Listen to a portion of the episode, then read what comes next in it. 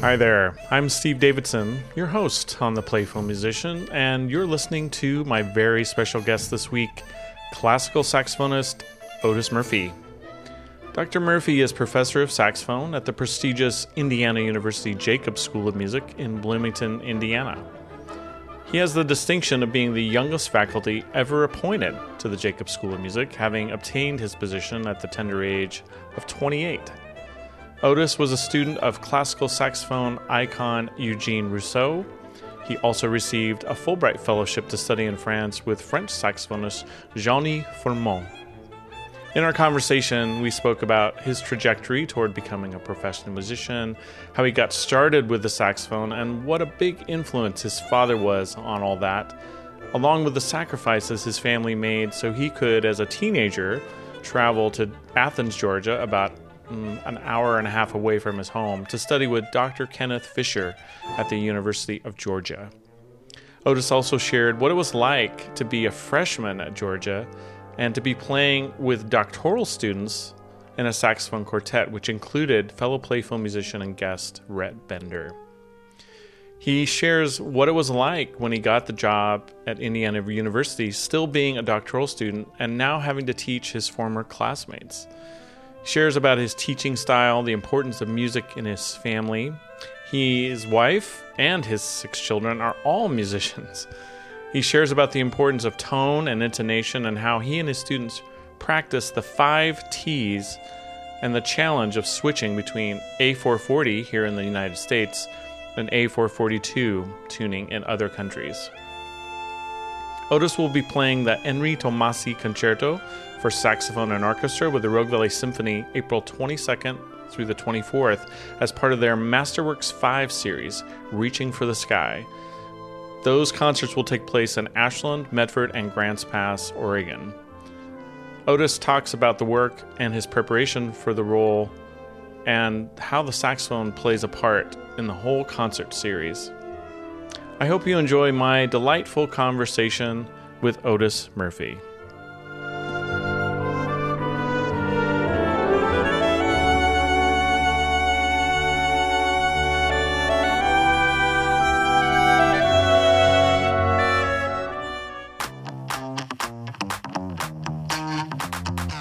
Welcome to The Playful Musician. I'm your host, Steve Davidson. Each week, I sit down with musicians from all different paths, from composers to conductors, percussionists to piccolo players, to tease out their strategies, practice habits, tips, tools, tricks, routines, and how they keep all of it playful. The Playful Musician is an intimate look into the lives of each musician, how they got to where they are, what motivates and inspires them, and what playing music means to them. If you'd like to learn more about the guests or just more about being playful, head on over to the website theplayfulmusician.com. There you can find show notes, links to all references mentioned in the show, and all kinds of resources related to music. Thank you for listening, and please subscribe to The Playful Musician on Apple Podcasts, Stitcher, Overcast, or wherever you listen to podcasts.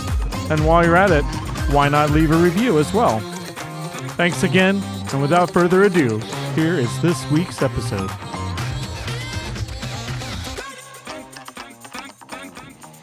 Otis, thank you so much for being here. It's such a pleasure to get to speak with you today. Hello, Steve. What a, what an honor this is, and thank you for taking this time from me. Oh, my pleasure. How are things in uh, Bloomington? It's good. It's good. It's it's right now. It's warming up. We're coming out of the deep freeze of winter into spring. Uh, into spring, yes, yes, and it's it's looking great. Um, Bloomington gets it gets very hot weather, very cold. We get a, a you know good amount of snow too. So we, oh, we really? see it all. We're we're in this zone where it's we and we also get ice, which is you know a little little scary sometimes. Are you on spring break right now? That's right it is spring break. It's Friday. Spring break is almost done, and um, it's been great. I've been out fishing with my kids and my wife, and just slowing down a little bit this week. So, you have? Is, am I correct in saying that you have six children? That's right. We have six kids. Wow, that's a big family. we have a big family. Yes, my my wife is a musician um, as well. She's a pianist. Her uh, her name is Haruko. She's she's Japanese, and she and I met when we were graduate students here. Both of us were here at IU. Um, and then shortly after we were married, that's when we our first son was um, he was born almost to the day nine months after our wedding we were living we were living in France, yes, and uh, it was very special. But uh, yeah, we have six kids: boy, girl, boy, girl, boy, girl. How did you manage that? That's luck. It's, but we are just happy, just as a family, and I just Yeah. I just love them to death. So yeah, thanks for So your asking. your first son was born in France. That's right. Yes. Um, yeah, I was a I was still a doctoral student at the time, and um, I, I received a grant. It's called a Fulbright grant, which was given by the the government for me to go study for a year in France. And I went to study with a man. His uh, his name is Jean-Yves Fourmeau, and um, he he's one of the greatest players in the world to me, and he just really inspired me. Um, and I wanted to study with him, and I was fortunate to be able to get a Fulbright.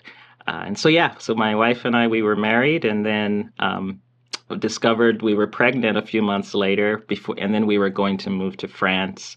Um, and so yes, while studying there, our son was born in France, and it was it was really special. That is really special. So I we do. sh- uh, oh, go I was ahead. gonna I was gonna say we also struggled. I mean, neither of us spoke the language fluently. Oh wow. Um, yes, and it was, and also we were not living in Paris. Um, with only one year to be there, uh, my my wife and I decided we would go directly to the town where Mr. Fourmeau teaches and lives, and so it's a suburb outside of Paris, and um, and he just took us under his wing. When we arrived, we were very pregnant, and he and his his quartet had um, we had found an apartment, and they had they they met us there. They had a, a futon mattress for us, a, um, a hot plate to cook with, a table, a, a comfortable chair for my wife. They really took us under their wing. Um, but yeah, we had a wonderful time there. That's amazing. And I, I, I definitely want to get back to talking about your time with Fourmeau, but um, I wanted to I wanted to ask about your family and growing up. Like, where was your family a musical family, and were are you the only musician, or how did how did that all start for you? Playing did it come saxophone about? music. Sure, sure. No, no. Um, yeah, I am the only musician. I'm I'm from Georgia, a little town in Georgia. Um, people probably haven't heard of it. It's maybe they've heard of the city of Macon, Georgia, if they've heard of, and it's near Macon. It's called Milledgeville, Georgia, and um, it's a kind of small town. Both of my parents were were public school teachers. My dad taught English, and my mom taught business. My dad also he had a second job as a as a policeman for the, the local college. So he was a campus, a college policeman, which circled around to have a lot to do with how I ended up finding the classical saxophone. Um, but but yeah, that's I'm from I'm from Georgia. Right. And so, how did you get introduced to music? Was it through public school? That's right. Yes, I was a student in public school and I sang in a choir when I was young and started playing the recorder, which I think some people, a lot of people start with. And then um, when I was 12 years old, it was I had the chance to start a, a wind instrument in band, and I had two older sisters who had played flute and clarinet. And so I knew I wanted to play something because I wanted to be in marching band like they were. They were older, so they were doing that. Um, and so I picked the saxophone because it was just pretty, that big S shape and gold, and it had these keys on it. You know, I was a little boy, and it's just, I was just drawn to it. Um, just, yeah, yeah, and that's how I, that's how I got started. Um, but the epiphany for me was um, my my dad. Circles. I said it circles back to my to my to my pops. He he loved to listen to classical music, and when he was working at the at the light, I mean, excuse me, at the college, you know, as a policeman, we would we would bring him his dinner and his job. He would lock up the school, and you know, he's the security for the, everything, and so he would go to the library there after hours, and he'd just have his dinner there, listening to classical music and putting on records. And this one day he found something and he, he asked my, I think it was my oldest sister to drive me there and he had unlocked the doors. It was after hours. And I just remember going in the building and hearing a sound. And um, I just followed the sound because I knew it was only my dad there. And I walked, I walked into the library and uh, of this of the building, and it was just this this sound just blew me away. I just stood there, and my dad saw me, and he held up this LP album, and it had this this guy, this this man, very slender, and he had wire rimmed glasses, and the album said Eugene Rousseau plays the saxophone. I think that was the title. and so it was classical saxophone. I had never heard it, but I was just like, oh my goodness. So we ended up checking out.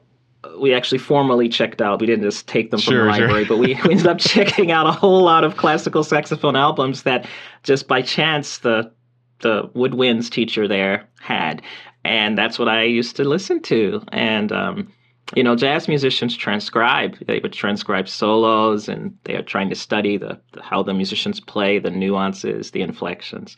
And so that's how I really got started with classical saxophone. Was I had recordings of Eugene Rousseau and a French saxophonist Jean-Marie Londeix and French uh, Marcel Mule um, and Donald Sinta. I had he I had all of these LPs, and I would just transcribe. I just play by ear, playing along with the with the pieces and imitating the vibrato and the sound because I didn't have a have a formal saxophone teacher of any kind.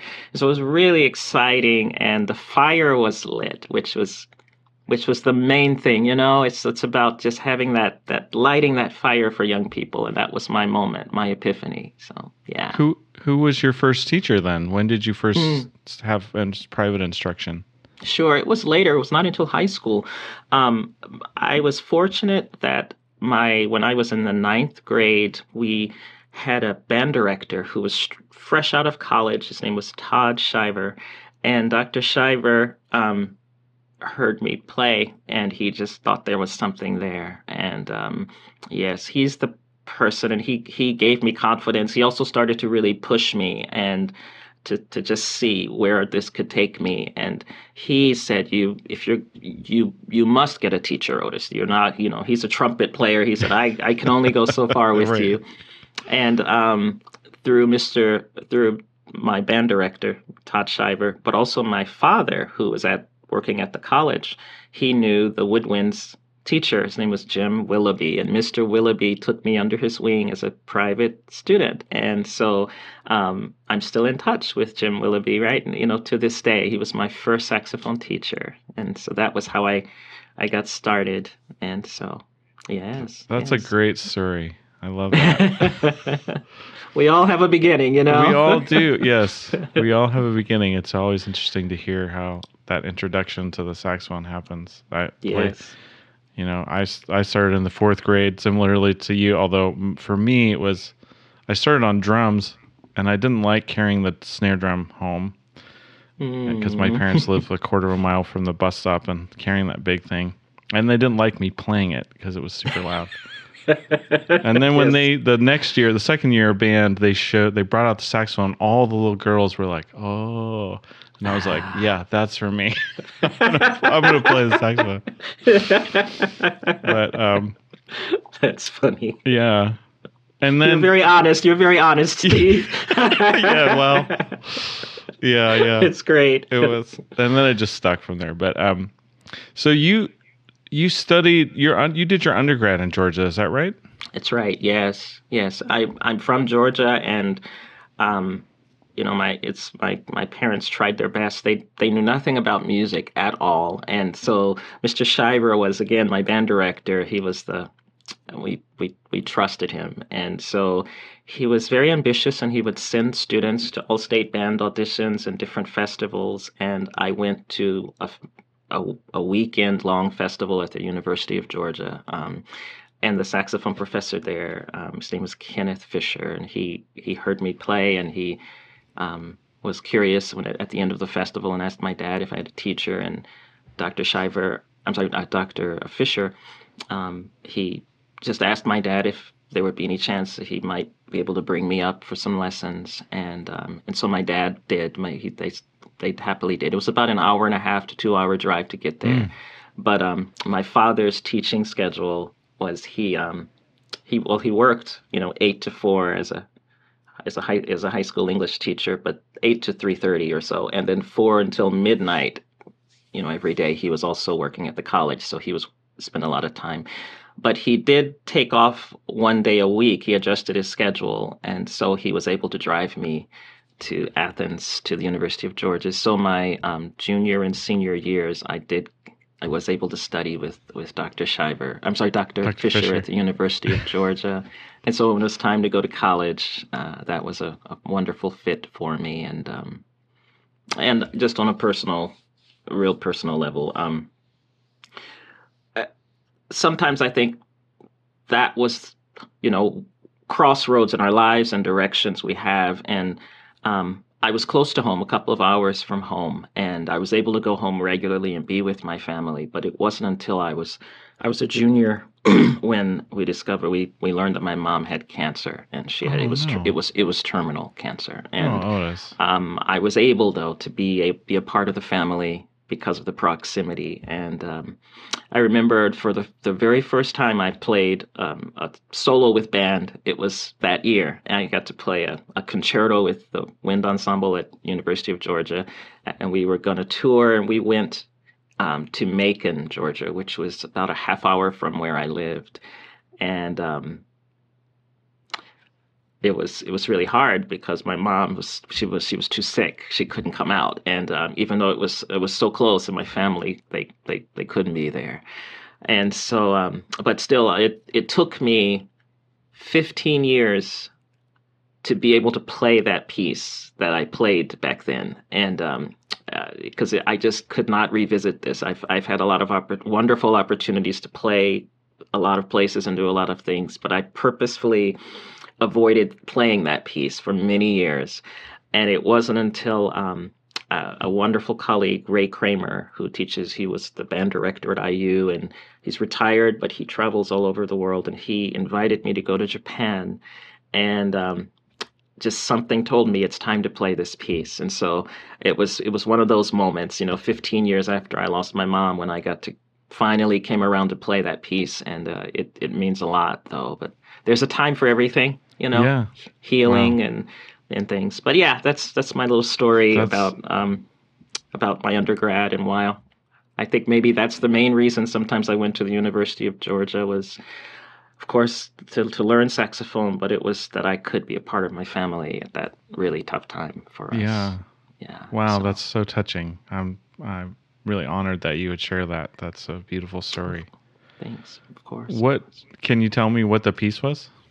Sure, it was the Ron Nelson. It was called Danza Capriccio, and it's a piece for saxophone and band. It was written for Keith Young. Of he was the saxophone soloist in the Air Force Band in Washington D.C. And um, had a lot of altis- altissimo, went up to high E, and uh, a lot of articulation. And it was just a, it's a great piece, real showpiece for the saxophone. And um, and uh, that was the one. in my my Dr. Fischer, my my saxophone teacher, said, "I think you can do this one, Otis," and he handpicked it. And so I said, "Okay." And it was a real challenge because I was I was young at the time, but um, I was it was really special. Wow.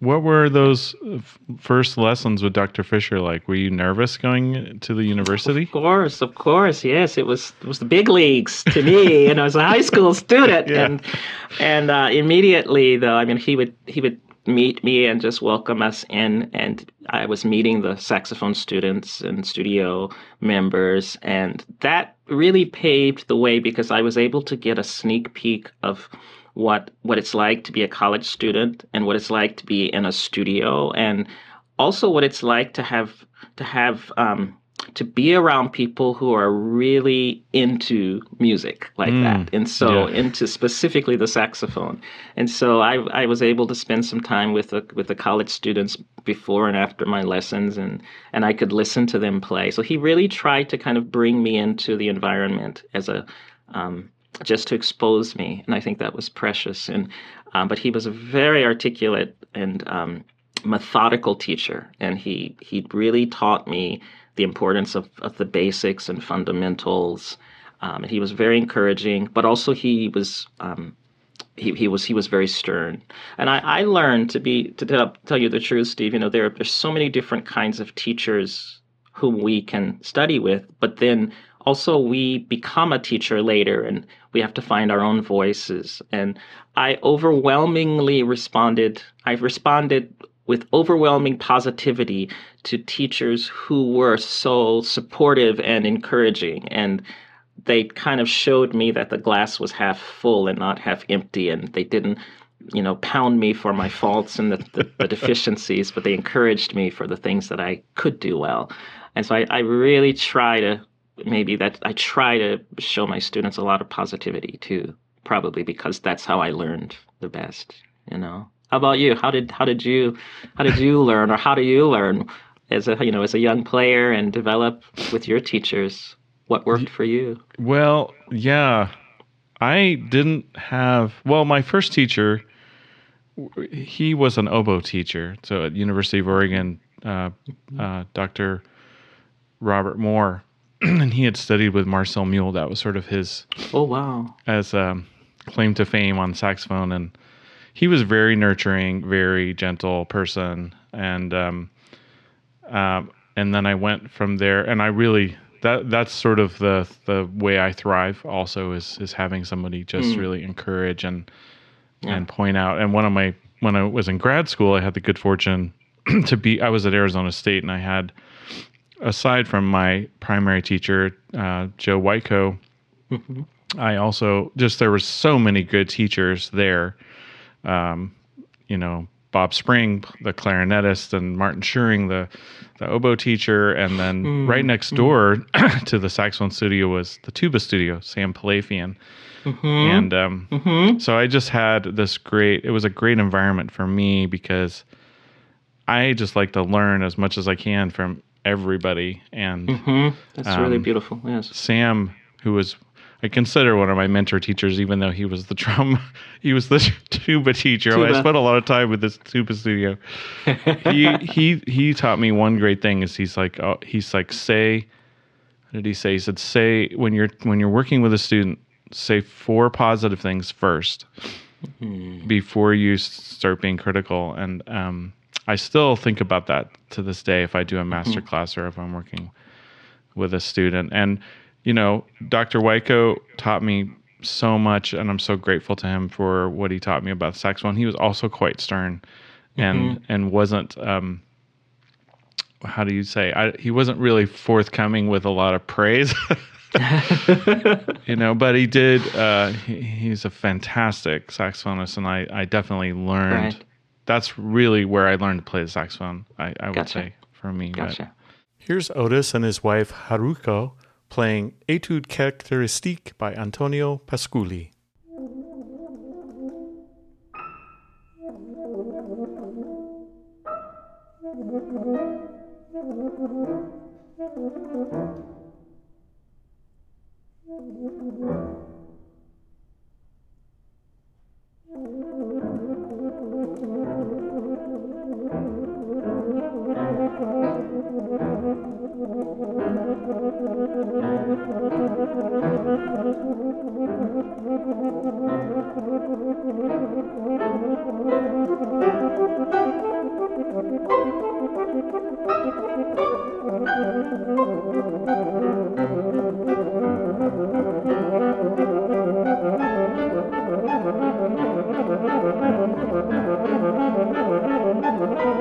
Pasculli.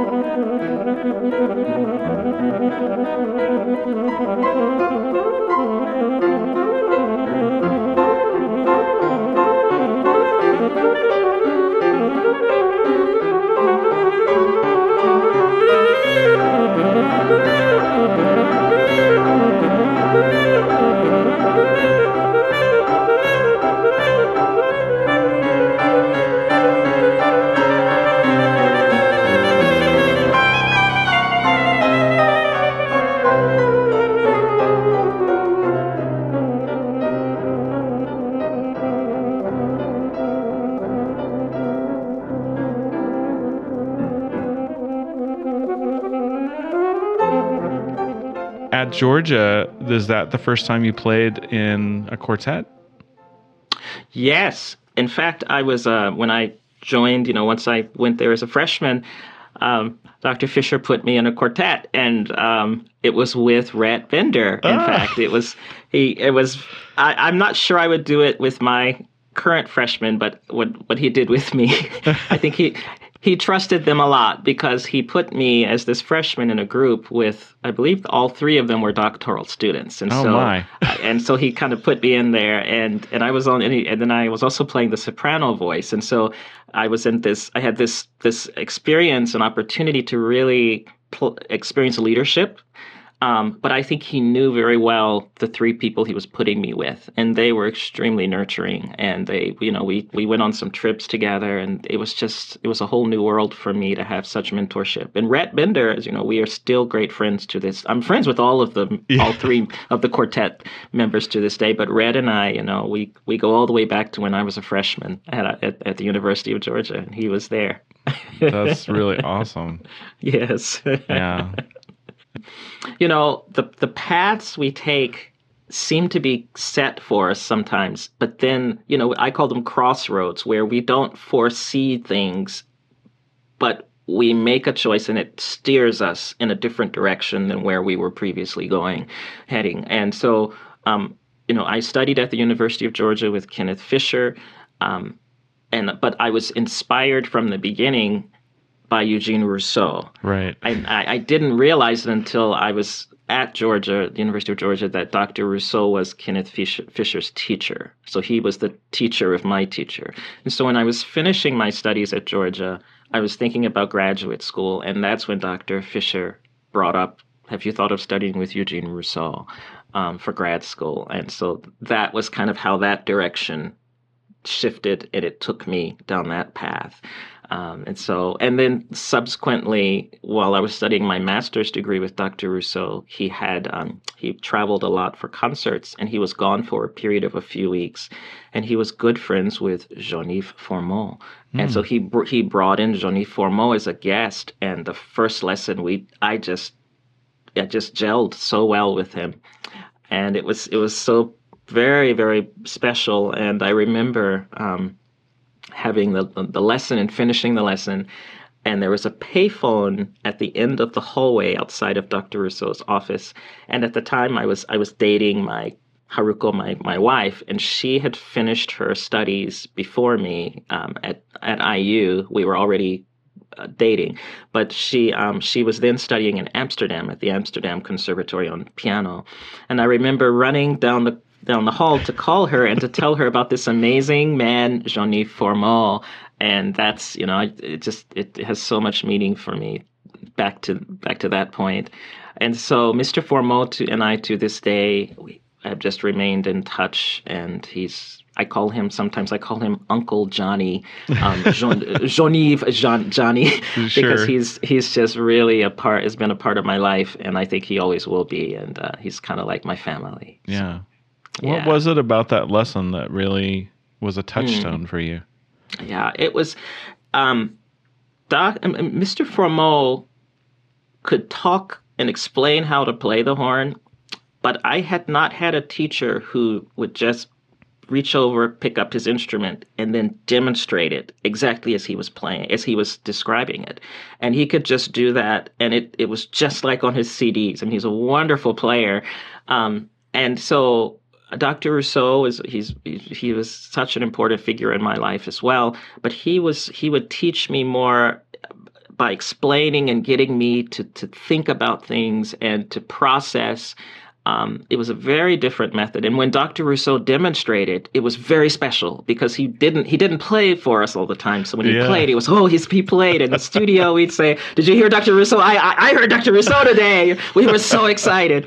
Yeah. Um, but but but Jean-Yves Fourmeau, it was just he'd talk and he'd just pick up the horn and just play it. It was so integrated into his teaching, and maybe that's had a profound influence on me. I I'm very similar, where I just I demonstrate a lot because I feel like that's my second voice. My my true voice is my my my voice voice, but my second voice is my instrument, and I just I I'm I it really goes back to Mr. Fourmeau in that respect.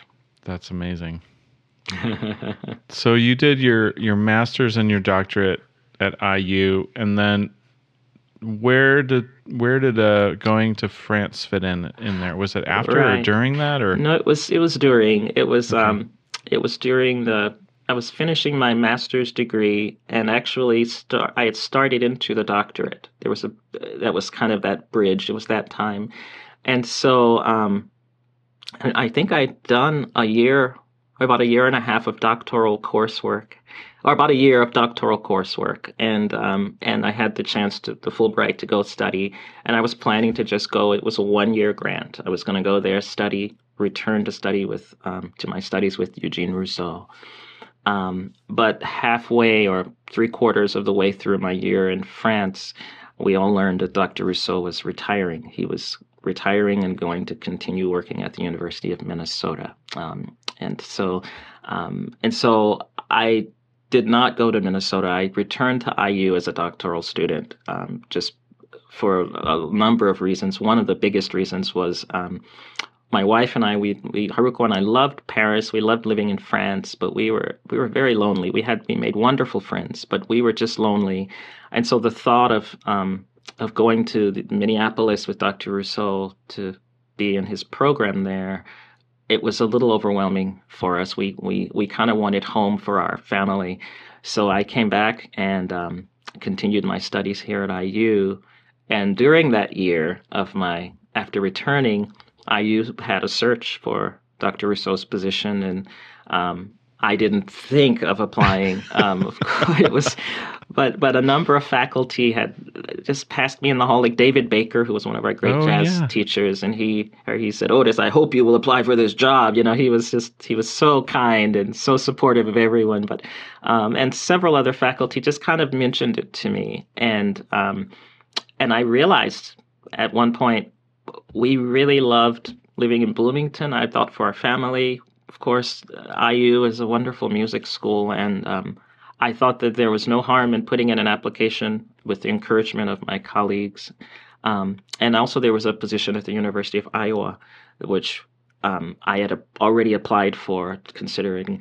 And so that's how it started. And it was interesting because I was a student, just like Right. the other students. and um, IU typically hires people who have already been super well established in their careers, and then they come back around.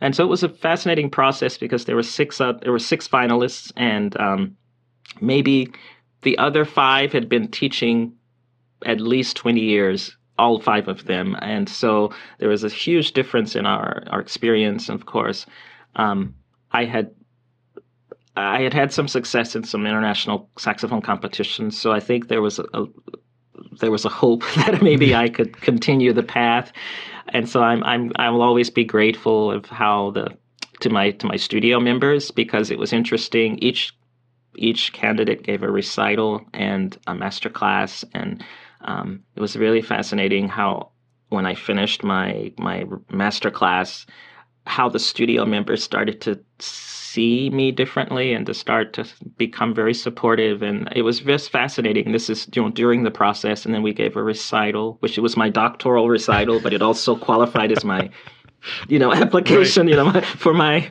job interview. Sure. um, and so it was just Wow. really special. And and i'll always be grateful to gwyn richards who was our dean who um, who said he said otis we, we want you. And um, but i coincidentally had been offered the job at the university of iowa at the same time. So it was it was a really special time for us as a family and trying to find the right path. And haruko and i felt iu in bloomington was the right place. So yeah. That's great.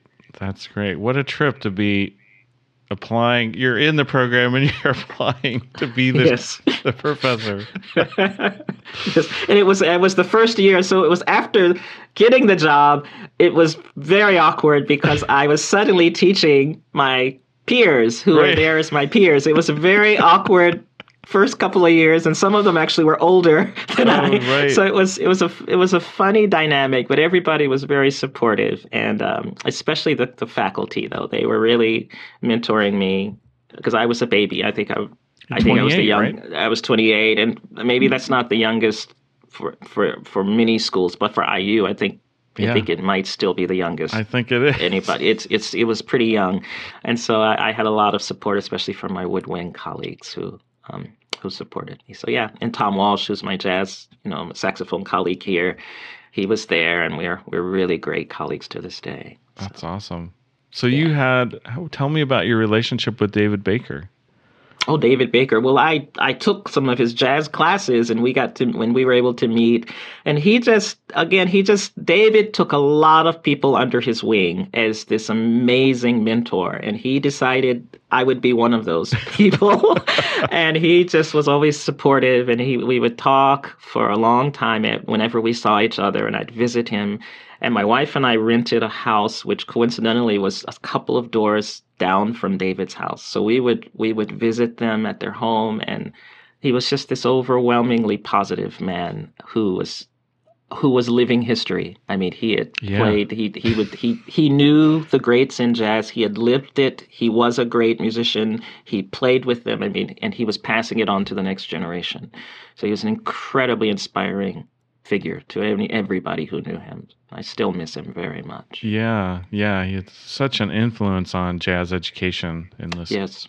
in the in this country and globally. I would say globally, like, absolutely, absolutely. He cut a path. Yeah, no question. So, uh, um, you have a strong connection to Japan. Is that primarily because of your wife? Sure, it, it is. Um, Japan has a, a, very strong classical saxophone um, culture there. I mean, that's we just had the the the Adolphe Sax International Saxophone Competition. This is one I played in when I was um, a student, and I was able to get a prize in that one. And it's, I think the one that just took place. I think two the top two prize winners were from Japan. In fact, the one that just took place. It's a powerhouse on classical saxophone. And um, just when I was young, my first year of teaching at IU, there was a World Saxophone Congress in Montreal, and some of the Japanese professors heard us, heard Haruko and I play, and this, they asked us to come over and uh, you know to visit. And of course, I was able at that I saw it as a great opportunity to go visit Haruko's homeland um, because she I had not had a chance to to go to Japan before then, and so we went there, and um, of course there were a lot of things that suddenly op- opened, you know, once we were going there, and and um, and so up until the pandemic, I I visited Japan every single year since 2001. Um, up until two years ago, once the pandemic came, we haven't. We had to postpone things, but um, I'm scheduled to go again in 2023. So I'm looking forward to that. But Japan is a uh, it's it's a beautiful place, beautiful people, and um, it's been a training ground, an incredible, incredibly supportive environment for me. And um, I've taught in a festival there. It's um, it's called the Hamamatsu uh, International Wind Instrument Academy, and it has about 16 or 17 faculty, but um, on uh, just brass and woodwinds, two per instrument. But they've they added saxophone. I mean, with saxophone they have three. Um, but but and so it's just every year the faculty alternate, uh, except saxophone. Um, but the it, and I'm I'm very grateful. But it's they have the principal like uh, Chris Martin, who's the principal trumpet of New York Phil. He teaches there sometimes, and um, Gene Pokorny, principal of Chicago tuba. Um, you know, they have some heavyweight wind players who are there, and it's been really great. But the, the saxophone faculty are are Nobuya Sugawa, who's one of the great players and one of my one of my inspirations, and then uh, Jean-Yves Fourmeau, my teacher, and then they've added me as a third teacher. So I've been there since 2005 or so. I've, I've been going a, a lot of lot of years, and it's really a great, great, great environment. Now, is that in Tokyo? Where is it? No, it's in the city of Hamamatsu. Okay. Um, Hamamatsu is um, so I play a Yamaha. I play Yamaha saxophones. Right, you're a Yamaha so artist. I'm right? a Yamaha artist. That's right. And so uh, Toyooka is uh, is there. It's called the Toyooka Factory, and that's where Hama, and it's in basically in Hamamatsu, and that's where Yamaha Japan is based. And so there's a festival that they've been organizing for many years. And so that's, yes. And so um, I, we are able to be there with directly with the Yamaha, like the saxophone designers. And we get to have dinner and talk with them and really spend time. And, um, and I've I've been able to see how the saxophones come about, literally seeing it in the factory, but also behind the scenes. I've had the privilege of seeing how they go about developing, um, researching, and, and testing different things. It's really been fascinating. And uh, the saxophone, you know, they're they're trying to really get cross every T and dot every I for us as players, and and so it's been a real privilege to have it, to be able to see the inside inner workings right. like that. So yeah. Do you have um, any like? Do they consult you about like um, when they're making when when there's a new design, or do they like say? Do you like say, "Hey, can we do something about the C sharp"? yeah, I, I'm involved in that, yes, and and the prototypes and playing prototypes and part that's part of what we do and we're there at Hamamatsu Academy is we we sometimes test prototype equipment and give feedback and and also I I play at A in the United States we play at A440 A440 but in a lot of other countries in the world it's A442 or in Austria and Germany it's higher 444 right. or higher going up pitches yes in different places um, like the United States, um, Australia, Great Britain. Uh, so basically, I think it comes back to the countries that have maybe colonial ties to to to Great Britain are 440. But um, one of the things I do is when I'm testing, I'm testing it. I, am I'm, I'm playing in, at 442 when I'm in Japan because that's you know the way that that's the pitch center. But when I test, I often move my instrument to test at 440 and and then I'll take things home and test them here and live with them for a while. So it's to it's kind of to affirm that it works at this pitch too. That's I think a part of what I'm what I'm what I'm doing too. Yeah. Is that yeah. a challenge for you orally to like make that switch? Like Yes, it actually is. Um, that's a great question because we associate the tone like the sound of so our saxophones are built say Selmer, Yamaha, Yanagi, Yanagisawa. They're all built at 442, which is a higher pitch center than where we are here.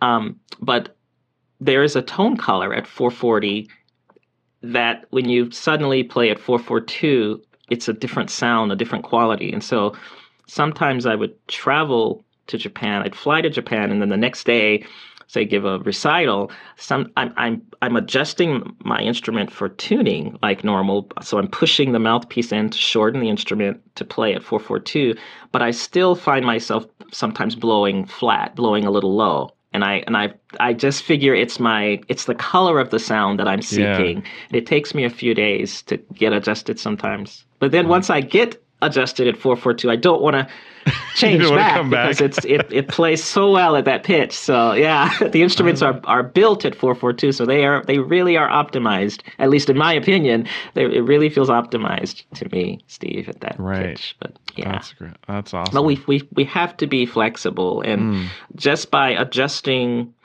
um, the position of the mouthpiece, it puts us in the ballpark but we have to still dial in our ears, like the voicing adjustments we make as players to adjust with our tongue positioning, etc.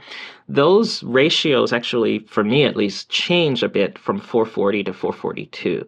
So at 442, my high register suddenly is a little sharper than at 440 and it's just the instrument it's just skewed a little more a little more different a, a little different in, in a different way.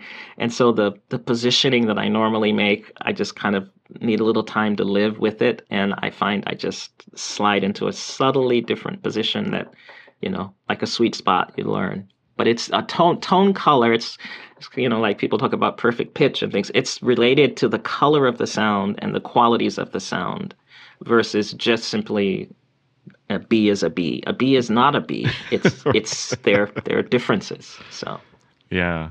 Here's Otis with the Indiana University Wind Ensemble performing a Gershwin Fantasy.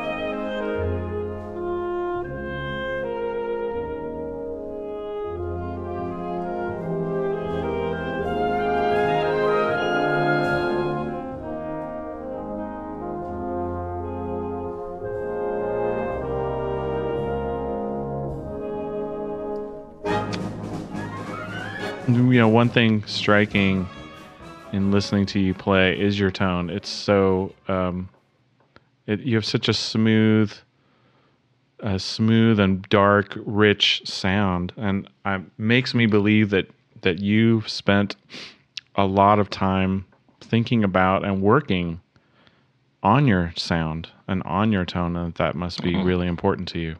Well, that's that's very sweet of you. All of us, you know, it's our it's our voices, and yeah, we we have we have this privilege of playing an instrument that is, um, you know, saxophone. Sax is a was a was a person. Adolf Sax sax. It was a person, and then phone means sound, and o means of. So sound of sax is what saxophone means. And this is this is really great instrument he invented that is made of brass, made of metal, but it has um, it has a fingering system like woodwinds, like kind of like a flute. It has a clarinet like mouthpiece, but it has this. It's called a conical bore, and that's kind of like a almost like a trumpet, if you will, or I mean oboe. Oboe is conical, but there are qualities that we are able to achieve with this fingering system and mouthpiece and shape that give us power, and we have a lot of harmonics in the sound and in any classical instrument, I think the whether it's trumpet or oboe or saxophone, we're striving for an element of purity in the sound. Um, but it, it can't just be well, that means in saxophone, because we have such a rich palette, we kind of have to take out some of those excess excess harmonics to kind of find that more pure sound. And so um, in classical saxophone, that's one of the things that always drew me to it. Literally, the first time I heard Eugene Rousseau, when I that inspiring moment for me, I actually did not know it was a saxophone. And it's fascinating because a lot of sac- classical players, sometimes the audience members say, "Oh, it didn't sound like a saxophone," or "I didn't know that was a saxophone until I saw it in your hands." Um, and that's a tribute to the the instrument's flexibility and how it has such a rich palette of colors um, at its disposal too. So it's just a really, really fascinating instrument we get to play, Steve. It is. it's gorgeous. What sort of I'm curious what sort of exercises you do or you have your students do related to tone production and tone mm. quality. Sure. We spend a lot of time on tuning, to be honest, um, because the instrument is very flexible. And so um, we often, I, I, my students and I tend to, I tend to encourage my students to play with with a speaker. So um, so instead of just a plain metronome, connect that metronome to a speaker, or you know now it's the phones we use uh, with tuner and metronome. But the saxophone, by its nature, has a large voice. Uh, we have a big sound, and I feel like the if I'm playing with just my phone tuner, for example, I just I, I I overwhelm it. And so I think learning to play in tune requires us to respect balance. And I, I cannot play in tune if my volume is much louder than the other volume around me, just like another note. And this also is important when we play with other people. We have to be able to hear other people around us to be able to fit our sound within that. You know, you know what I mean? And make no mistake about it, when we play, there are vibrations all around us, but they're also going into our bodies from the instrument. And our so our our body is a resonator too. so there's a lot that we have to learn to kind of discern to fit to figure things out. But um working on sound, we spend a lot of time um we my students and I spend time making less desirable sounds at first. So we, we have like a like a, a three stage goal. We start by just putting the instrument, putting the mouthpiece in our mouths and just blowing. And it's just a very diffused, wide sound on just any note. And then I say, okay, now that was, say there's a target, and we just completely covered the target. And then with that, and so then I say, now let's try to hit somewhere near the center of the target um, now. And then so the second is a more refined sound. And then I say, okay, now finally, let's hit the center of the center. Let's hit the bullseye. And the third is the most refined sound. And so it's it's learning to kind of dial in or dial out. We also are able to dial that back out too. So it's not just always looking for the bullseye. It's it's colors. Having those choices. having those choices that's right and and learning to be aware of ourselves and to use the senses i often tell my students when we play you know we have five senses and i often say we want to try to use as many of them as we can um, so the one that we don't get into of the five is smell. So right. we say right. let's just let's not get into smell, but but sight, clean that hearing, yes, but but but sight, hearing, taste, and touch. They're all involved with playing a saxophone. Um, and I think about like a piano. A pianist sees the key, sight, touches it by pressing it, and you hear it by after you press it. And on the piano, it's always the same. So many pianists who start young, they develop perfect pitch. Some people are born with perfect pitch, but a, a lot of other people acquire it, develop it. Yes. Um, and so that's one of the things is there's so much reinforcement there of sight, hearing, and touch.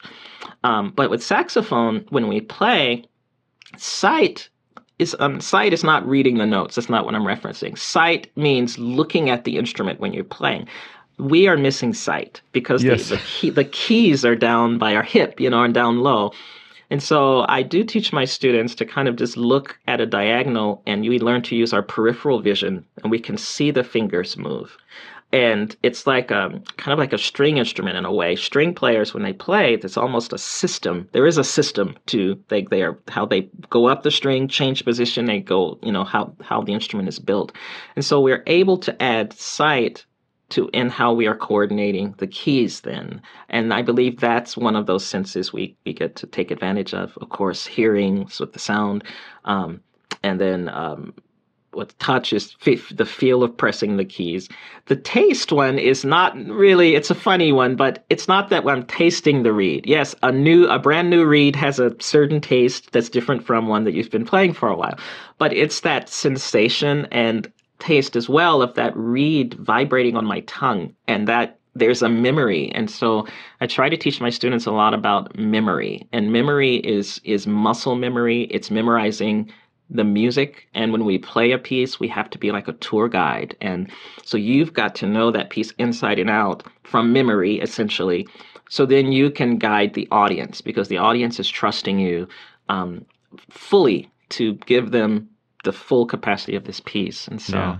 Those are just that. a few a few little ideas we have right. that we that we try out here at IU. right. And when you're talking about using the tuner, you're talking about one that makes sound. You're not looking at yes. the meters necessarily. B- well, both, but the the main the mainstay is the ear. So we we do need to learn to adjust based on what we hear. But because when we play a wind instrument, we we press a key. Like when I play B on the saxophone, I press my index, my first finger down that's a B with all the good and all the bad that's associated with it. So it's maybe it's a thinner sounding note. It's sometimes the tuning is flat. There's some issues with the B. It responds super fast. Um, and so we need to learn, and this is the memory memorization or memory element. We need to learn the characteristics of the instrument to anticipate them before we blow and before we play them. And then we're able to place them. And placement is a huge part. Um, my, my, my daughter is a harpist, um, and she had a leap in her playing where she started to discover that yes, you can play the harp, you can play very fast on the harp or any instrument. As soon, as soon as your fingers touch the strings, you will get a sound. But what she learned was the importance of getting the fingers on those strings even a fraction of a second before you pluck. That allows you to place and to really create the sound. And so it's the difference of someone just plunking on a piano and then someone who's really able to get colors and play. And so I think that applies to every instrument. So placement is a huge part that. of it. Yeah. Oh, well, thanks. You've been teaching at IU for how long? 20, 20, 20 years. My 20th, 20th year now. Yeah. how has your teaching changed from when you first mm. started to now? Mm, that's a great question. I'll say honestly, when I first started teaching, I was very much kind of regurgitating what my teachers had taught me, and and I had um, wonderful teachers, and so I was very much teaching my students the same exact material, the same way. But over time, no matter how hard you try, you you learn to start saying things yourself. And um, I, I was really lucky that why when I was in this early stage in my as a as a professional and a student, I was still a student. It was an interesting little dynamic, but I was I was able to get out immediately and start performing and teaching professionally a lot. The moment, you know, it, even before I was at IU, I had it was a great privilege for me, and a lot of that learning to teach goes to, goes back to Eugene Rousseau for me because um, Dr. Rousseau, when um, he he took me under his wing, you know, it's just a teacher who really sees something in you. And also Haruko was there. She was uh, my wife is a pianist, and she was accompanying some of the saxophone students, and that's how we met. Um, but he would take Haruko and I, he would take us with him when he was doing festivals sometimes.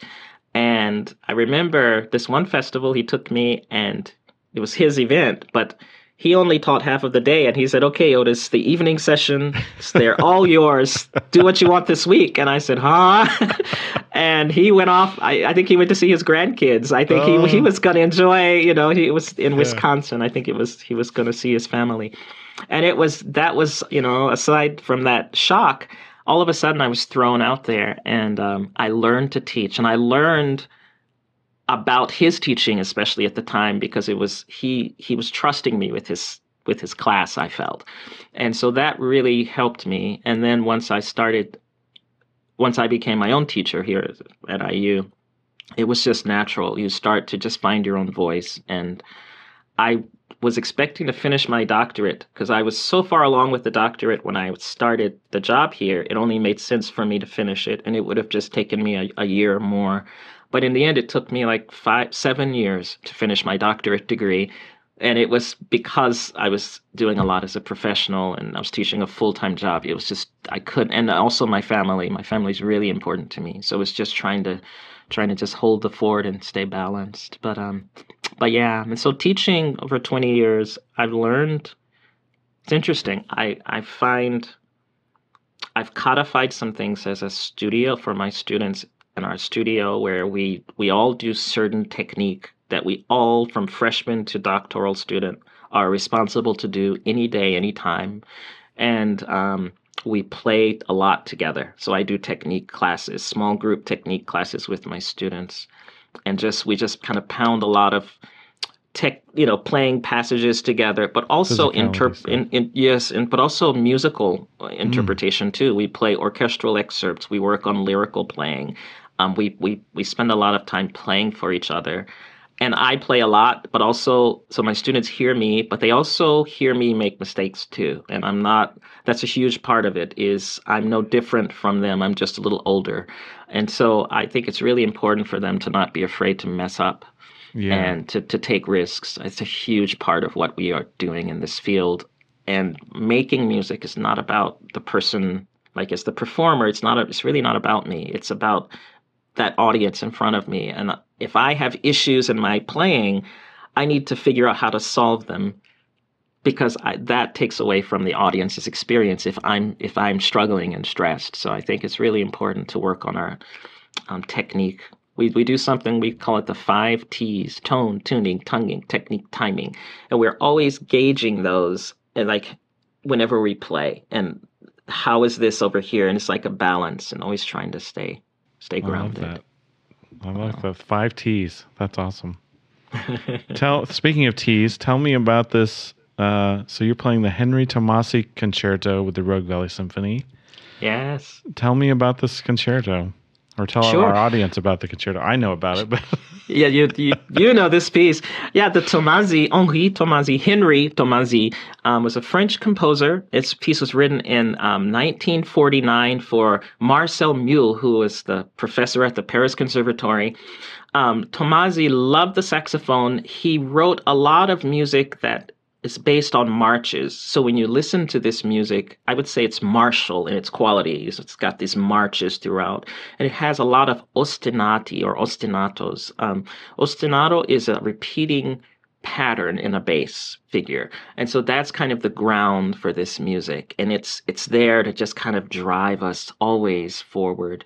And it's a huge orchestra. I'm really excited to perform it. Um, it has full strings and winds, a percussion battery.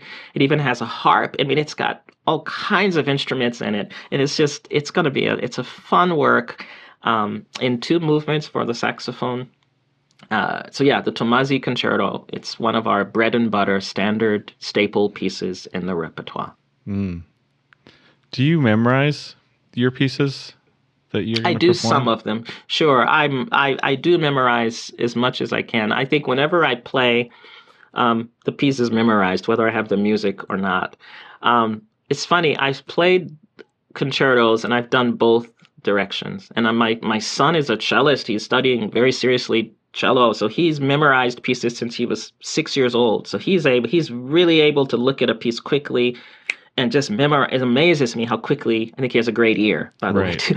but he can memorize so quickly. Um, I'm not as gifted at memorization from playing from memory, so I'm not sure what we're we're talking now. I'm hoping to play from memory, but we'll see. It also depends on how if I'm focused more on what I'm what's going on around me. You know, when we play from memory, it just dials up our senses. This to me, it dials dials up my senses, and I'm able to just really engage more. Um, but it depends on how comfortable, say, the orchestra and I are together. But yes, yes, I hope to play from memory.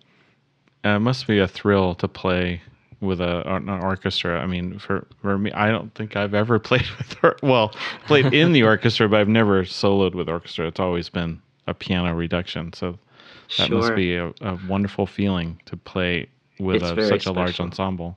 Yes, and the saxophone is you know it's it's its own unique instrument. Like if you've ever played like for example on this concert um, they will play Milhaud, Darius Milhaud. It's called um, La Création du Monde. It's the called the creation of the world, and it has a very prominent saxophone part that Rhett Bender is going to be playing, and so it's really it's going to be fun because that work has it's a smaller ensemble there, but it has a lot of interchange between saxophone and the saxophone is a solo, but it also is a member of the group a concerto by its nature is a feature for an instrument. So um, I'm it's mostly saxophone is like going to be saxophone, right? and then you know, but there is a lot of time you will also hear the saxophone blend, but it's still saxophone a lot. So uh, a challenge is that the saxophone has a again a big voice. That's our strength, and so we're able to get a lot of projection. And because there's only one saxophone it's not like there's a section like of one violin playing with a concerto of strings. Um, the instrument is able to stand out for its tone color in, in, in, in unique ways, I think. Yeah. That's gorgeous. Yeah. I can't wait. I can't wait to hear it. Thank you, Steve. Um, what else is coming up for you this year? Do you have any um, mm-hmm. like commissions that you're doing or any other big performances mm, sure. or tours? Or? Um, Sure. I'm. I don't have any commissions this year, but um, yeah, I have some performances coming up this summer. Um, I'm hopefully I'm, I'm, planning to go abroad for the first time. It's been a, a, couple of years since I've been abroad, but I have something um, in Italy, in Sicily, Italy, which will oh, be the wow. first time, first time ever to go there, and then some other thing in Portugal, and I'm looking forward, hoping to get possibly get get to Asia as well uh, later and deeper in the year. And my wife and I are, are recording uh, a new CD this summer as well for saxophone and piano, and we we really enjoy making music and uh, and as a family, our our kids are musicians, and um, and we we enjoy performing together whenever we can. That's one of the things we kind of learned to do. Not learned, we just one of the things we just really loved doing um, especially over the past couple of years when we were, all of us musicians all over the world were home uh, and not traveling. So I was able to make music right here in our own living room with your family. That's with all, that's really great. Yeah, How cool! Yeah, it is fun and very blessed. So, do you have the program selected for this CD that you're recording? Not completely, but it's going to be a music for a program of music of Japanese and American um, of, of, merging the two cultures mu- musically. So that's one of the big parts. And so we have a, a very good friend. Um, his name is his last name is Ishikawa. So his, his name is Ryota Ishikawa, and um, he's a wonderful composer who writes very accessible music for audiences. Um, and so he's writing a new piece for us for this CD, but we're also going to play some American standard pieces even. And but it's it's the idea is to merge, is to just blend the cultures more. My wife is Japanese. I'm I'm American, um, and just trying to. I'm African American. You know, so it, there might even be some some combinations specifically in that respecting those cultures, our our cultures, our families blend, if you will. nice, nice. Thank you, Steve. Yeah, that, we'll look forward to to that recording coming out. Do you? Uh, just a couple of quick questions to kind of wrap up. Um, do you remember the first saxophone recording you you purchased or you bought?